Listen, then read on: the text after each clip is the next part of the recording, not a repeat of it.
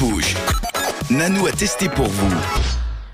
Eh ben ce soir, moi je me suis dit qu'il était gentiment temps de faire un bilan des bonnes résolutions de début d'année. Bah, oui, d'ailleurs- moment propice. Petit tour de table, est-ce que vous aviez fait des bonnes résolutions ce 1er janvier 2018 Alors j'avais comme résolution de d'arrêter un peu de manger trop sucré, mais vu que c'est le carême, je vais le faire maintenant. C'est jamais trop tard pour bien faire, John.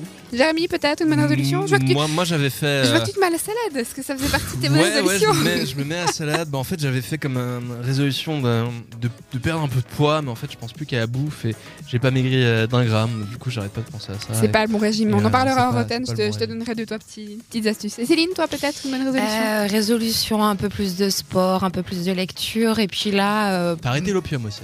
Ah, C'était la chose la Ah, plus difficile, suis assez fière de moi d'ailleurs. Euh, oui, trêve de plaisanterie, en fait, j'ai pas trop tenu euh, mes, mes engagements pour être sincère. Bon, on voit ça, on voit ça. T'as même, hein.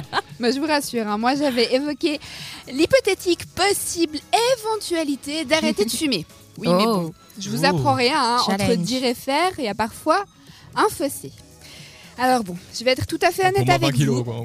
C'est 20 kilos, le fossé. C'est c'est ça que tu fais de la radio, tu, on voit pas, c'est le, le bon côté de la chose. Mais donc je vais être, euh, hein. je vais être honnête Oh. avec vous. Le premier essai n'était pas concluant. Bah oui, j'ai fait ma maline, je me suis dit c'est bon, j'arrête de fumer quand je veux, on le fait un peu tous ça. Et puis euh, ben, finalement mes vieux démons ils m'ont bien vite rattrapé. Donc premier essai, j'ai pas réussi. Et puis, il y a eu la deuxième tentative, qui, à vrai dire, c'était pas vraiment une tentative, puisque c'est suite à un bon gros rhume, mais vraiment le truc, mais ignoble, que t'as... c'est pris- Carabiné. C'est pris, jusqu'aux yeux, tu peux plus respirer.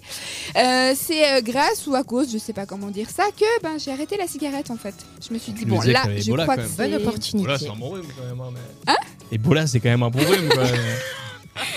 Alors c'est un homme qui dit ça, parce qu'en général, vous, quand vous êtes malade, c'est la fin du monde. hein. donc je ne relèverai pas, je continue. bonne répartie. Et donc, pour mettre toutes les chances de mon côté, j'en ai parlé autour de moi. Et mes proches ont donc pu me tenir tête lorsque j'avais des envies ponctuelles qui se faisaient ressentir. Bah oui, je me suis dit, j'en parle à tout à le chaque fois monde. que tu veux fumer une cigarette. Mais Ça non fait pas avancer la chose non plus. Non, mais tu vois, Non, si, mais je vois l'idée, ouais. si t'en parles à personne et tout, à la première envie, bah, on tue une cigarette comme ça. C'est un peu une, histoire de fierté, en Voilà, fait, aussi. hein. Exactement, exactement.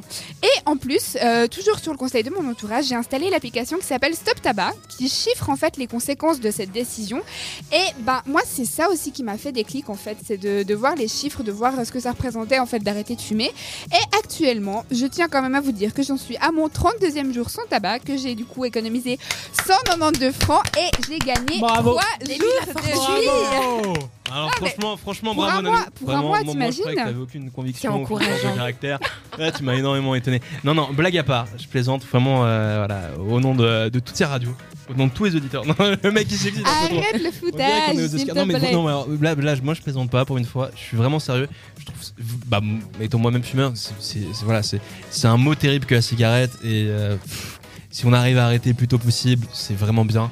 Et la fumée passive, c'est aussi, euh, c'est aussi quelque chose à, éviter, euh, notamment pour les enfants. Enfin voilà, vous, Un bon le savez. En tout cas, à bravo. Nanou. Et si tu as des conseils à, à nous dire dans les prochaines semaines, à mettre sur le, sur le Facebook, je suis sûr que nos auditeurs ils seront intéressés. Ouais, je n'hésiterai pas. Et puis voilà, juste si je peux encore rebondir sur euh, cette application, ce qui est sympa, c'est qu'il y a des petits messages qui viennent assez ponctuellement et que ça, ça, te, ça, te redonne, ça te redonne un petit coup de boost. Et voilà, Il y a- j'ai envie de dire qu'il n'y a pas de solution miracle. là. Il y en a qui passent à la e-cigarette, il y en a qui passent euh, voilà, à plein d'autres. euh, Ouais, mais, si- cigarette, Ouais, j'ai vu. tu- il, faut, il faut juste que tu te sentes prêt en fait. Ouais. Parce que moi, je me suis dit 1er janvier, allez, c'est bon, j'y vais.